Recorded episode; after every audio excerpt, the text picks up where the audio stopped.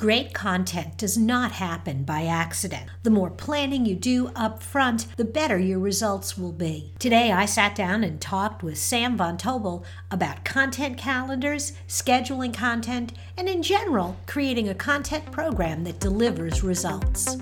Okay, here's the show.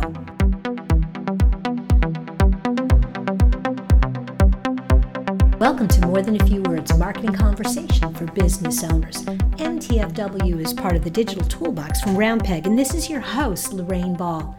And with me today, I've got Sam Von Tobel back in the studio. Hey, Sam. Hi, Lorraine. How are you? I'm great. Hey, Sam, we're kicking off another year of content planning here at the PEG. Yeah, absolutely. And uh, one of my favorite sayings, believe me, you have lots of sayings that circulate around Roundpeg, is great content doesn't happen by accident. And, uh, you know, ever since I heard you say that, that one's really strung true. Like you say, it's the perfect time to really start thinking about your content calendar for 2020. Absolutely. And so, as people are trying to create great content and not do it by accident, what kind of things should they be thinking about and including in the development of their content calendar? Right. I think a great place to start is, you know, what is a content calendar? So, what we do a lot of the times is we just do it in a simple Excel sheet and we break out each month gets their own column. Each row is different kind of fill in the blank here. And, that's kind of the stuff you talked about. Really thinking about themes, thinking about seasonality. I mean, every month is going to be drastically different for your business.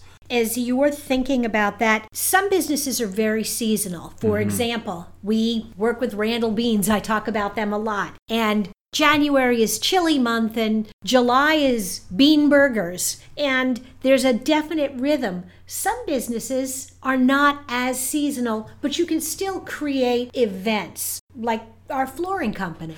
Yeah, absolutely. January could be your big time year to run your big financing campaign, uh, and you may follow that up again in July, things like that. You know, flooring isn't necessarily seasonal, like you said, but you can really highlight it by focusing on big campaigns. You know, some people may focus in on the holidays, uh, different things like that. Well, you can also do things where if you have a lot of products, like our flooring company, you could say, you know what? January is going to be carpet month and mm-hmm. February is going to be flooring. So you start planning based on some of your themes. Maybe there's seasonality, maybe there are promotions. What else should you include in the planning, kind of laying down some of that calendar? Right. A lot of these are kind of big picture things. And then I like to get a little bit closer and start going month by month and and how to really reinforce these themes, these campaigns, these things that you're going to be really focusing on any given month. And a lot of that is planning out what you're going to write about in your blog, what kind of posts are going to be important to really back up these themes. What are you going to put on social media to back it up as well? Compounding on top of that, email. What are you going to send out? Um, are you going to plan on having a big kind of reminder about this big promotion? Are you going to have a, a real big push for a certain product or a certain bean? um, you know, going back to Randall, we consider the seasonality. We think about what people are going to be wanting to eat, and we have a collection of cookbooks and we always choose one that's really the spotlight of that month obviously you know january is going to be chili um, you know, winter, win, uh, summertime, excuse me, we're going to be talking about salads and things like that because, you know, it's not necessarily the time of year for big, hearty, heavy, hot stews, that kind of thing. And I also think as you're looking at kind of that month by month, you might look at things like, are we going to run a contest? Mm-hmm. And if we're going to run a contest in March, what's that going to require in terms of do we need to build a landing page? Are we going to need to have special graphics to tell that story. Really, the advantage of that in a content calendar is you're not going to get surprised. Mm-hmm. If, if you really are meticulous about it and take the time to plan, you're not going to run into this big promotion you have in a couple months ago.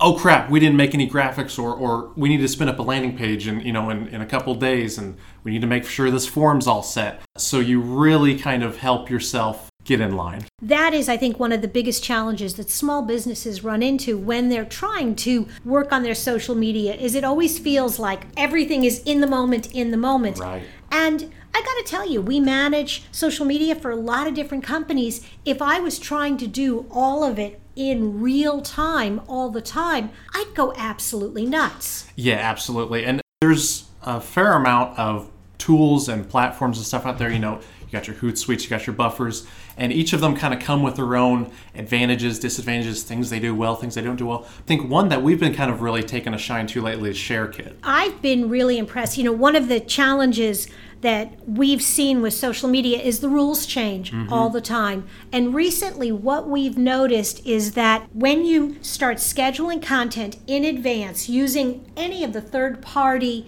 tools, you grab the link and the image that's displaying isn't right. It isn't the right size. It isn't the right image, or maybe the message is wrong, and suddenly you can't get that share on social media to look the way you want it to. And I think that's one of the advantages. One of the things I've been really impressed with ShareKit is it really allows you to customize link previews on platforms like Facebook, Twitter, and LinkedIn. And it allows you to modify and really make what you're presenting look the way you want it to. Yeah, and that that's such a big deal on social media. You know, there is so much being thrown at people when they jump in their Twitter, when they jump on their Facebook. You're competing with so much other real estate. If your really catchy, flashy featured image isn't coming through right, or it's the wrong size, or it's blown up really big and all pixelated, it's going to be hard to get people's attention. You really only have a small window to really grab them, see what you're see what you're offering, make them click through, learn more. Absolutely. And one of the things that we've wrestled with is when all the different platforms keep changing their rules, I have to keep running to Simon going, Simon, what's wrong with our featured image? Simon, what's wrong with our featured image? And I'm lucky that I have a Simon. Right. But a lot of small businesses don't have an IT team or someone who can dive in and customize on the back end of your website. And this really allows you, with no IT skills at all, anybody can go in and change a link preview with ShareKit and you can customize everything. You can change the link title, the description. We were so excited about this product that we actually invited ShareKit to be a sponsor of today's episode. And we're going to include a link to sharekit.io in the show notes. Check it out. Beyond just sharing the content, what's the last thing that you need to include in your content planning if you're going to have a successful year? Well, I would say all this work is for nothing if you're not really knowing what the impact of what you're doing is. So don't wait for the end of the month. Jump in and look at the numbers now. It gives you the opportunity to adjust. You can you can look in and see, hey, this is really working. I'm going to pat myself on the back and maybe make some small tweaks. Or you might look at the ad you're running and saying, man, this is really bombing. I need to stop this. I need to reevaluate so I'm not just throwing money down the drain. Looking, adjusting, always looking at the numbers. Absolutely. One of the things that you can do in your content calendar to kind of bring this full circle is each month, as you're setting up your calendar and your plans, is start the month with this is my objective. I want 200 people to come to my website. I want 10 people to fill out a form. Then look at it as you said in the middle of the month. Are you close? At the end of the month, did we hit it? Why or why not? Too often, business owners manage their marketing almost in the rear view mirror. We didn't get the results we wanted last month. Well, what did you want? Well, more than I got. Right. And so I think the trick is really to put a bar out there and then figure out whether you hit it or you didn't. Yeah, and you know, sometimes coming up short can be disappointing, but it can also kind of fuel you and give you good direction for the future. Awesome.